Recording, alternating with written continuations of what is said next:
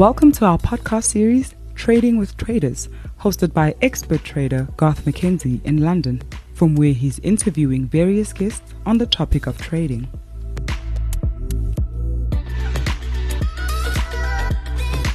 My name is Garth McKenzie. I've been trading since the age of 16. I headed up the retail derivatives desk for a large stockbroking firm in South Africa from 2003 until 2009. After that, I left the corporate world and I started traderscorner.co.za, an online service that caters to DIY traders providing analysis and trader education. I also ran the Traders Corner TV show on Business Day TV for over 10 years from 2009 to 2019. I've recently relocated to the UK and I trade both the South African and the offshore markets. Through this series, we hope to connect traders with other traders across the globe to share information, tips, and general advice on derivatives trading.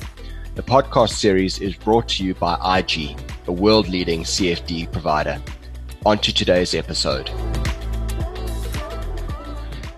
Hi, everyone. My name is Garth McKenzie, and I'm really proud and delighted to be coming to you and bringing you this new podcast series called Talking with Traders.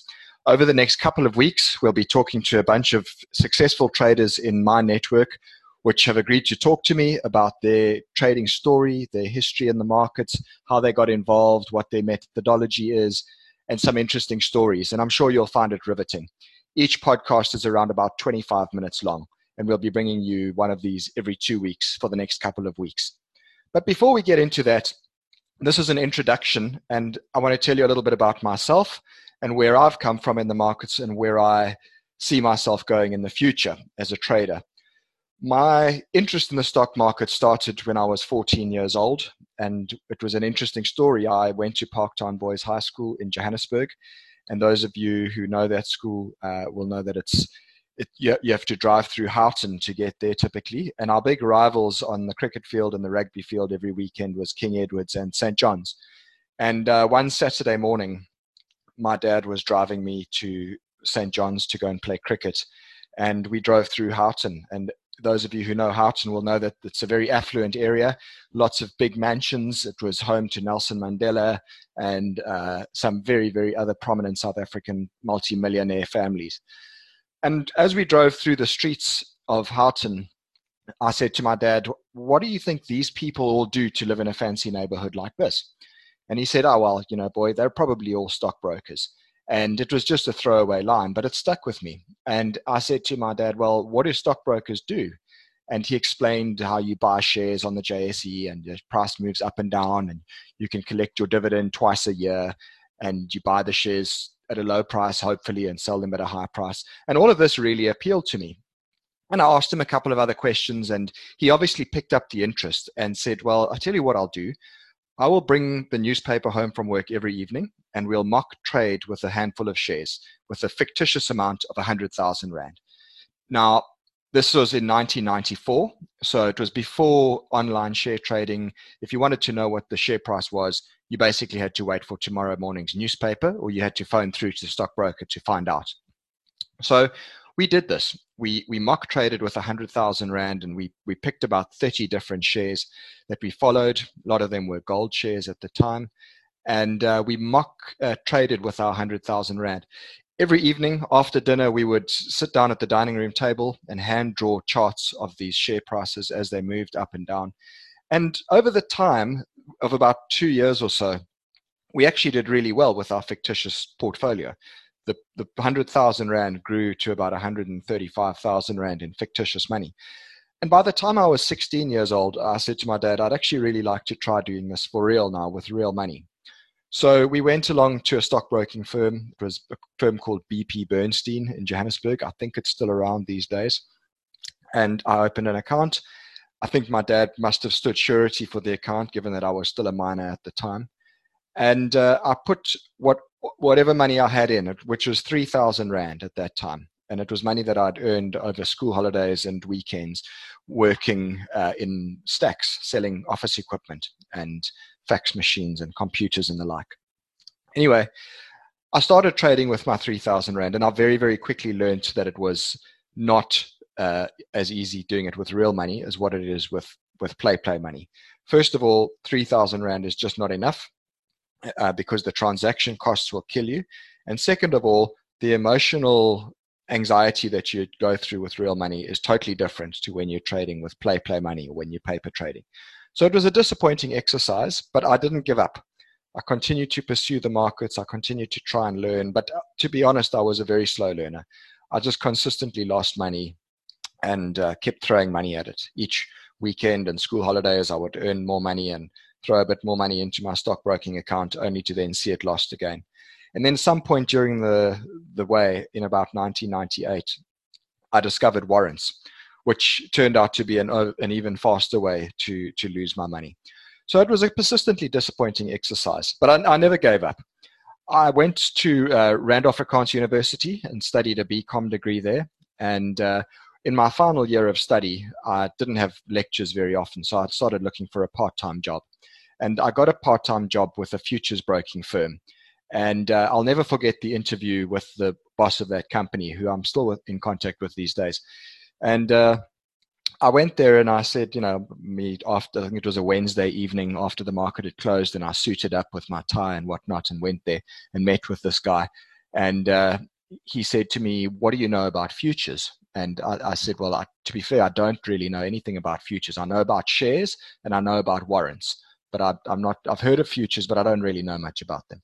and uh, he, we had been talking and he knew one of the things I'd liked i'm a bit of a petrol head i like cars so he said to me well my boy let me put it in terms that you will understand he said shares are like a volkswagen beetle warrants are like a golf gti and futures are like a porsche we trade futures here so i said oh well that sounds wonderful sign me up for that in any case, I eventually got a part time job with this futures broking firm, and that was in the year 1999, if I'm not wrong.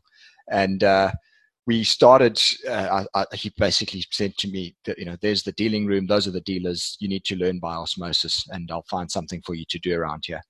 And eventually, he did, and we, I worked for him for a number of years, and um, was sent to the firm's London office one of the uh, big uh, memorable experiences that I had working there was the 9 11 uh, Twin Towers disaster uh, and what happened to the market on that day. It actually happened not that long after I joined the firm, and it was a very, very ugly day on the markets, as you'll probably understand. So that stuck with me for a very long time. Ultimately, that firm uh, didn't make it actually for a variety of reasons. And I ended up in a very fortunate position where I was uh, offered a, a, job to join a trading desk at BOE Stockbrokers, which has subsequently become part of Nedbank Private Wealth. And that was an opportunity to join their trading desk. They were starting up a single stock futures desk, which was a brand new product at that time. This was 2002 at the time. And uh, it was a beginning of a, of a new, well, the end of a bear market, the start of a new bull market that would ultimately run until 2008. And the market did really, really well over those five years. From 2003 till 2008, the JSE gained nearly 400%. So it was an incredible bull market. And for me as a young guy, getting a job on a trading desk at the start of a new bull market with a new exciting derivatives product was absolutely a, a wonderful and very, very fortunate opportunity ultimately I ended up heading that desk and I worked there for seven years. And uh, the, the catalyst or the event that ultimately set me off on my own path and leave to leave the corporate world was the uh, financial crisis in 2008 and 2009. The market crashed. Uh, the JSE fell by more than 50% and it was just carnage. It was absolute carnage. And it's just interesting that we're starting this podcast series now when we're actually going through a very similar situation right now to what we did in 2008, 11 years ago. And uh, the thing is that I'd built, I'd spent a lot of time building that business, uh, and it had done very well. But literally, our clients were decimated, and we, we, we, we, the phones just stopped ringing. So I felt that at that time it was my cue to leave and go and do my own thing. I always knew that I didn't necessarily want to be a corporate guy for my whole life. So I uh, I decided to resign from BOE and start my own business, which was Traders Corner. Uh, I was 29 years old at the time. I didn't have any family or kids, no major responsibilities. I'd made some decent money. So I figured it was as good a time as any to start out trading my own capital for a living and start my own trading business And if it really didn't work out, well, then I suppose I could have gone and got a job again. So that was the attitude I took to it. And uh, I'm happy to say that it's been a really good news story. Uh, some of you might have followed me on Traders Corner TV, on, on um, Business Day TV. That's a TV show that's been going for nearly 10 years, or actually it was 10 years, um, until the middle of 2019 when I eventually left South Africa and I, I moved over to the UK where I'm based now. And over those 10 years, I traded on TV with uh, real money, my own money, which I put into a trading account. And every year, whatever profits I'd made, I donated to charity at the end of the year. And um, over the 10 year period, I managed to donate over 700,000 Rand to profit, uh, to, to charity uh, over those over those 10 years. So it was a very very successful TV show. It was great for my exposure. It was great for the channel, and it was also wonderful for the audience in terms of the the learnings that they received. And it was also obviously great for the charities as well. Um, now, the the thinking around Traders Corner, which is my business, my subscription business, traderscorner.co.za is that it's a it's a it's a trading advisory business essentially. Basically, I publish my research and my analysis together with my colleague Andrew Todd, who I've worked with for the last 15 years, and um, we are passionate about the markets. Both of us eat, sleep, and drink the stock market. Uh, I think we're one of the we're those people who, who are we count ourselves very fortunate to say that we don't really have a job. We have uh, we do what we love and if you love what you do, then it's, uh, you know, they say you never work a day in your life. So we love what we do. Look, some days are very stressful, some days are very difficult, but by and large, we love what we do. We love the stock market and we love the fact that it's the land of endless opportunities. And there's always something going on and there's always an opportunity to be had. As long as you know how to find it and how to put yourself in the way of it and then how to execute around that opportunity. Traders Corner, my business is uh, the, the mantra that I live towards is promoting proper trading principles. And the thinking with that is that uh, um, the vast majority of retail traders lose money trading. If you look at any CFD platform, you'll know that regulation now requires that those firms disclose to publish how many percent of their clients lose money. And that number is usually anywhere between 70 and 80% for most uh, CFD providers. So, what it's telling you is that there's a very, very low success rate of traders, people out there who trade their own capital, particularly when it comes to leveraged instruments. So, I'm talking about CFDs, futures, Forex, and the like. My aim with my business with Traders Corner is to try and assist people in making the right decisions, employing the right principles, and just getting a few basic things right to help them in their trading. You know, at the end of the day, trading is actually not really that difficult. We make it difficult for ourselves by overcomplicating it and by not having the required discipline to make success of it. But if you can acquire the discipline and just follow a couple of basic rules, I'm pretty firm on the view that you can make money successfully on an ongoing basis as a trader.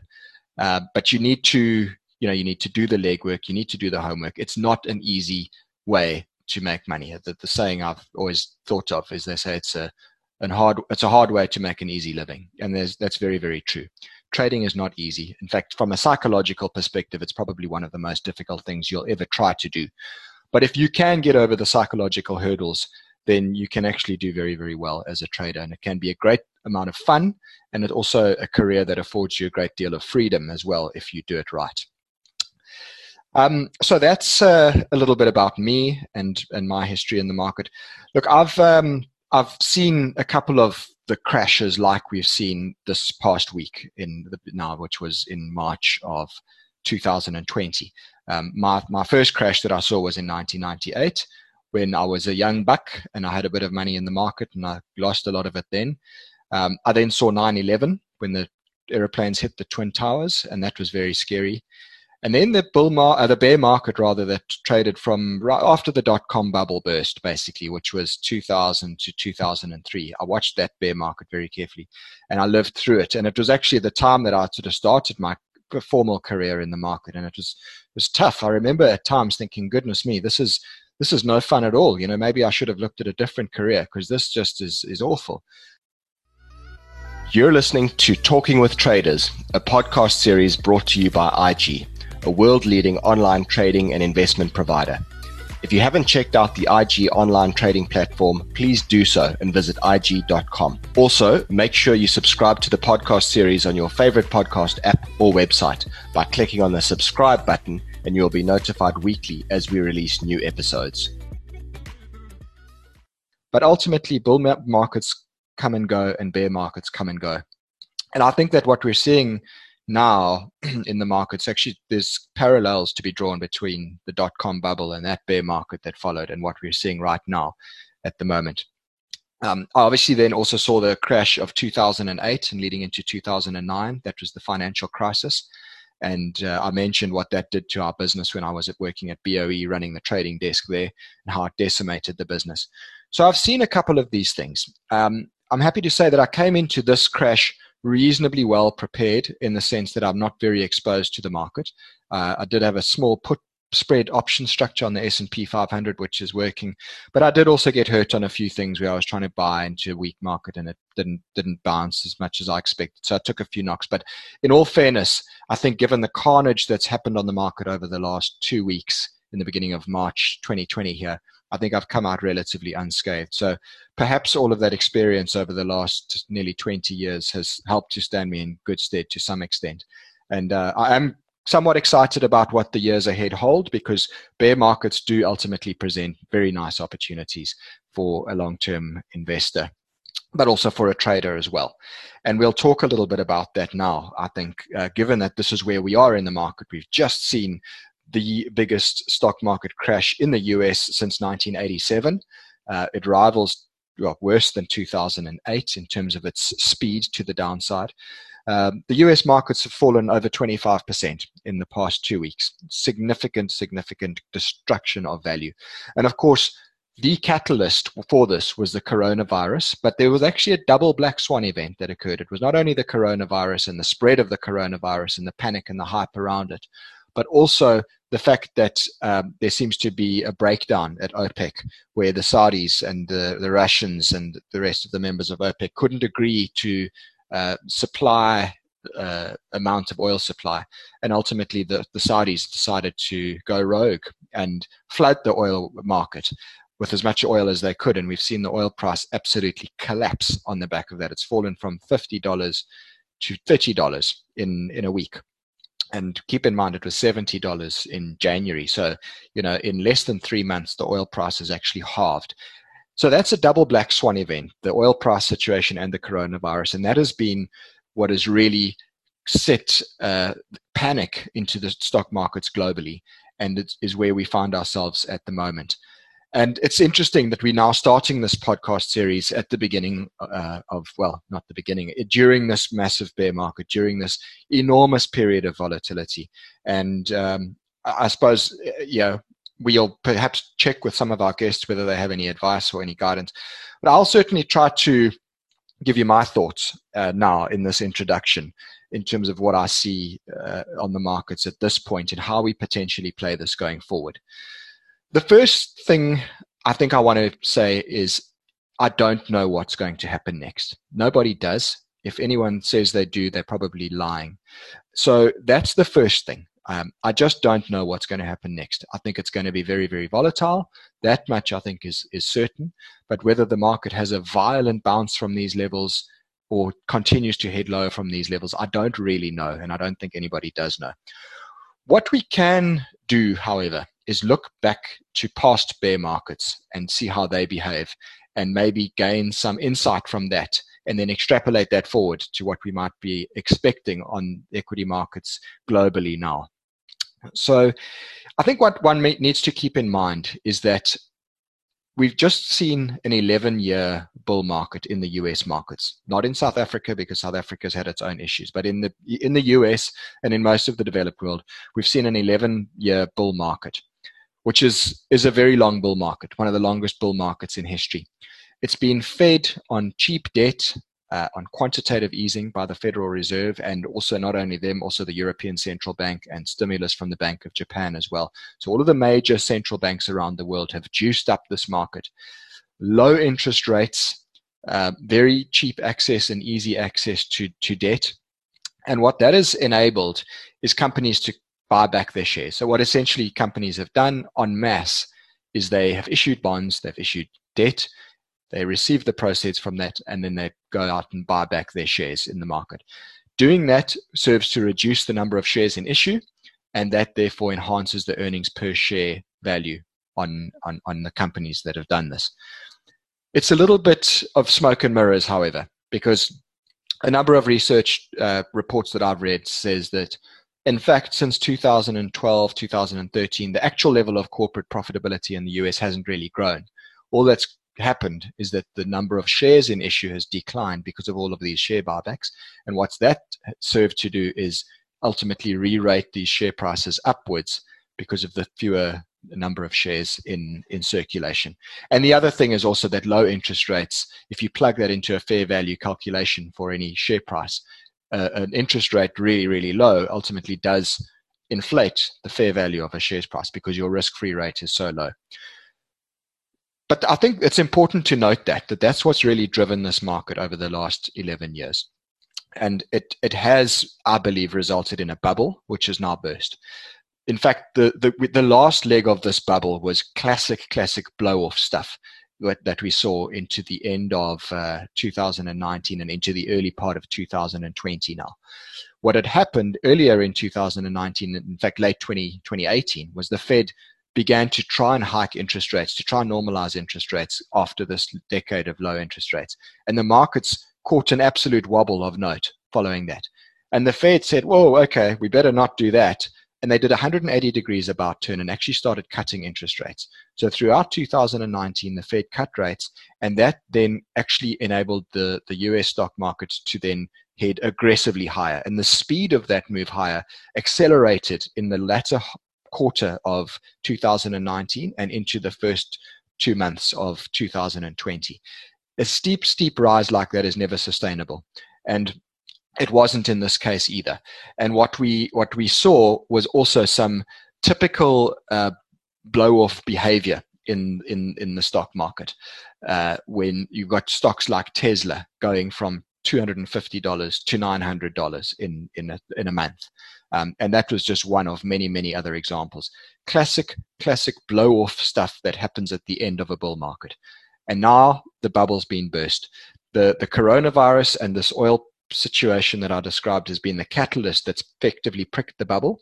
And you know, if you think about it, if you blow up a balloon and then you put a pin prick in it, you try and blow that balloon up again, you're not going to get anywhere. And I think that's where we are now. So I do feel that we've seen the end of the bull market of the last decade, and I do feel that we're now in a bear market for the next couple of years. And it's important to note bear markets don't last two weeks. You know, there's a lot of people out there saying, "Oh, we must start looking for the buying opportunities now." Yeah, maybe in the short term that's fair. You probably will get some nice bounces in the market in the next couple of months, uh, but you need to take a trading view on that if you're wanting to trade those bounces. I don't believe that now is the time to be buying aggressively into this market from a long-term perspective. I think that if you look back at any past bear market, what typically happens is you get a major crack to the downside, just like we've seen in the last two weeks. Then you get a nice recovery. And in this case, I think to, to expect that the market even rallies, the S&P 500 perhaps rallies back to its 200-day moving average, which is at around about 3,000. That's not impossible. That would be a 15% rally off the lows that we've seen recently. Um, it's very, very possible that you get a very big bounce like that. And keep in mind that bear market rallies are some of the biggest rallies that you'll ever see in your life. They happen very, very quickly and they're very, very violent. But ultimately, they end up making lower highs, and those are actually sellable rallies. And that's the way I am most likely going to be approaching the market in the coming months and in possibly the coming years, even. I'm a firm believer that if this is now a, a bear market, which I think it is, and that we're starting to see the excesses of the last decade start to come out, then I think you need to hone your shorting skills on the market. Products like CFDs are a nice vehicle to use to do that because you can short them easily. And um, providers like IG Markets, for example, uh, have a, a, nice array of stocks that you can short both in South Africa and on the international markets as well. And that's where I'm going to be looking to try and hone my skills. Yeah, I've, I've, I'll be fair, I've not been successful in trading bear markets in the past in my career. I think because they happen fairly fast and they don't happen that often. But um, you know, I've seen a couple of them, and I would like to think that now, after 20 odd years experience in the market, I want to try and see whether I've managed to achieve the self improvement to actually trade a bear market successfully. And that will involve shorting into these massive spikes that I refer to.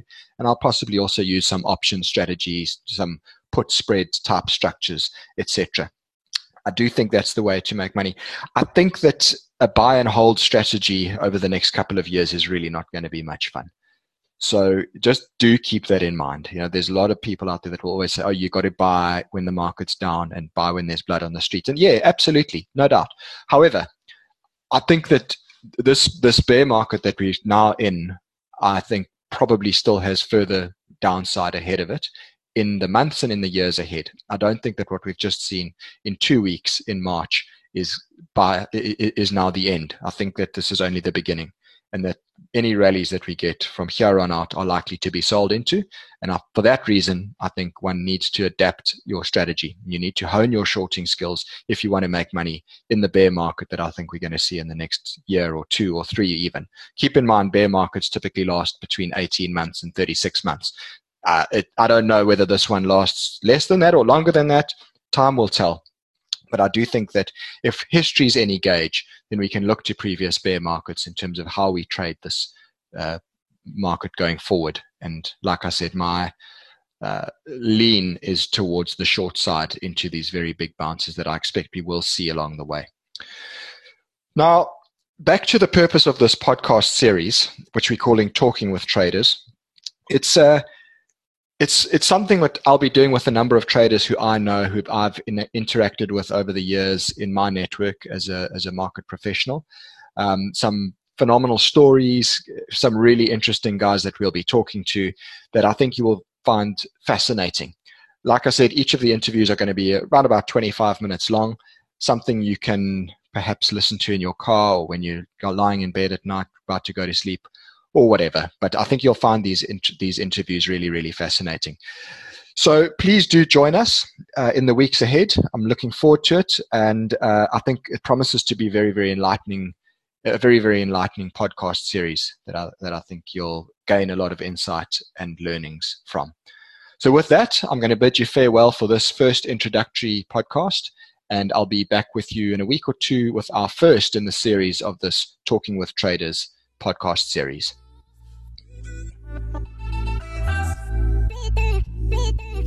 Thanks for joining us for today's episode of Talking with Traders, brought to you by IG, a world leading CFD provider. We really are privileged to have such a leader in the field of online trading involved in this series. Please follow us on Facebook and engage with us there. And a reminder to make sure you subscribe to the series by clicking the subscribe button on your favorite app. Till next time.